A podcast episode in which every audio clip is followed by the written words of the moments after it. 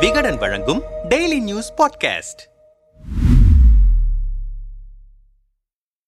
சென்னை கிண்டியில் இருக்கும் ஆளுநர் மாளிகையில் இந்திய குடிமை பணிக்கான நேர்முக தேர்வை எதிர்கொள்ளும் வகையில் எண்ணித் துணிக என்ற கலந்துரையாடல் நிகழ்ச்சி கடந்த ஜனவரி பத்தாம் தேதி நடைபெற்றது. இந்த நிகழ்ச்சியில் அறுபது பேர் கலந்து கொண்டனர். அவர்கள் இந்த நிகழ்ச்சியில் பங்கேற்ற தமிழ்நாடு ஆளுநர் ஆர். என். ரவியிடம் கேள்விகளை எழுப்பி ஆலோசனை பெற்றுக் கொண்டனர். குறிப்பாக இந்தியாவின் பல்வேறு மாநிலங்களில் நிலவும் மத்திய மாநில அரசுகளுக்கு இடையிலான முரண்கள் குறித்தும் மாநில பிரச்சினைகள் குறித்த கேள்விகளுக்கு பதிலளிப்பது குறித்தும் தேச நலன் மனித உரிமைகள் மொழி பிரச்சினைகளை அரசு நிர்வாகத்தில் உயர் பதவியில் இருக்கும் அதிகாரிகள் எவ்வாறு கையாளுவது என்பது குறித்தும் மூன்று மணி நேரத்திற்கு மேல் கலந்துரையாடலில் ஈடுபட்டனர். இதில் உரையாற்றிய ஆளுநர் ரவி நேர்முக தேர்வில் உங்களது திறமை முக்கியமில்லை. உங்களை எப்படி நீங்கள் வெளிப்படுத்திக் கொள்ளப் போகிறீர்கள் என்பதற்கான தேர்வுதான் நேர்முக தேர்வு. இதில் நல்ல ஆற்றலுடன் துடிப்புடன் இருக்க வேண்டும். சிரித்த முகத்துடன் இருக்க வேண்டும். கேள்விகளுக்கான பதிலை சுருக்கமாக கூற வேண்டும். ஒரு கேள்விக்கு விடை தெரியாவிட்டால் தயங்காமல் தெரியாது என்று கூறலாம். அதில் தவறில்லை.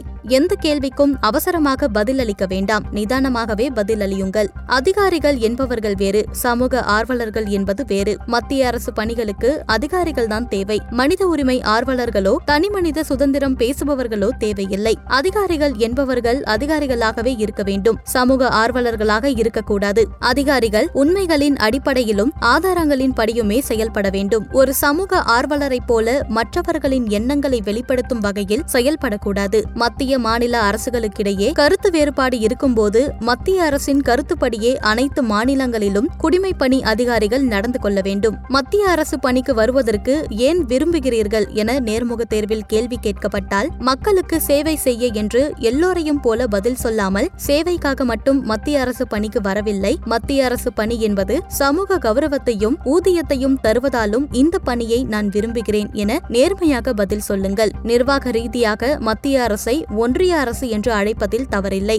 ஆனால் அதை அரசியலாக்கும் போதுதான் பிரச்சனை எழுகிறது. அவமதிக்கும் வகையில் ஒன்றிய அரசு என்று தமிழ்நாட்டில் சிலர் மொழிபெயர்த்து அழைப்பதுதான் பிரச்சனையை ஏற்படுத்துகிறது. தமிழ்நாட்டை தவிர பிற மாநிலங்களில் ஒன்றிய அரசு என்று கூறி யாரும் பிரச்சனையை ஏற்படுத்துவதில்லை. தமிழ்நாட்டில் மட்டும் அரசியல் காரணங்களுக்காக இப்படியான பிரச்சனைகள் ஏற்படுத்தப்படுகின்றன. ஜல்லிக்கட்டு பல ஆயிரம் ஆண்டுகளாக தமிழகத்தில் நடந்து வருகிறது. எனவே கலாச்சாரம் சார்ந்த ஜல்லிக்கட்டு போட்டிகளை தமிழகத்தில் தடை செய்ய வேண்டும் என்று கூற முடியாது. அதே நேரம் விலங்குகளுக்கும் பாதிப்பு இல்லாமல் வீரர்களுக்கும் பாதிப்பு இல்லாமல் நடத்தப்பட வேண்டும் என்று நேர்முக தேர்வில் ஜல்லிக்கட்டு குறித்து கேள்வி எழுப்பினால் பதிலளிக்கலாம். அனைவருமே பல மொழிகளை கற்றுக்கொள்ள முன்வர வேண்டும். தமிழ் உயர்ந்த செம்மொழி. தமிழ் குறித்த பெருமிதம் தமிழக மக்களுக்கு அதிகமாக இருக்கிறது. தமிழக அரசு இருமொழி கொள்கையை பின்பற்றுகிறது. தமிழகத்தில் மும்மொழி கொள்கையை பின்பற்றி மேலும் ஒரு மொழியை கற்றுத்தரலாம் அது தமிழக மாணவர்களுக்கு உதவும். குறிப்பாக மத்திய அரசு பணிக்கு செல்லும் தமிழக மாணவர்களுக்கு உதவும். ஓர் இந்திய மொழியை கூடுதலாக கற்றுக்கொள்வது அனைவருக்கும் பயன் தரும். அதே நேரம் இந்தியாவில் அதிகம் பேசப்படும் ஒரே மொழி இந்திதான். எனவே இந்தியை கற்றுக்கொள்வது மாணவர்களுக்கு பெரிய அளவில் உதவும். இந்தியை கட்டாயமாக படிக்க வேண்டும் என நான் கூறவில்லை. ஆனால் இந்தியை படிப்பது அனைத்து மாநில மாணவர்களுக்கும் உதவும். தமிழ்நாட்டு மக்கள் கொஞ்சம் உணர்ச்சி வசப்பட்டவர்களாக இருக்கலாம். ஆனால் சட்டம் கொடுத்திருக்கும் உரிமைகளின்படியே போராட்டங்களில் ஈடுபடுகிறார்கள். தமிழ்நாட்டில் மட்டும் போராட்டங்கள் நடைபெறுவது இல்லை இந்தியாவில் அனைத்து மாநிலங்களிலுமே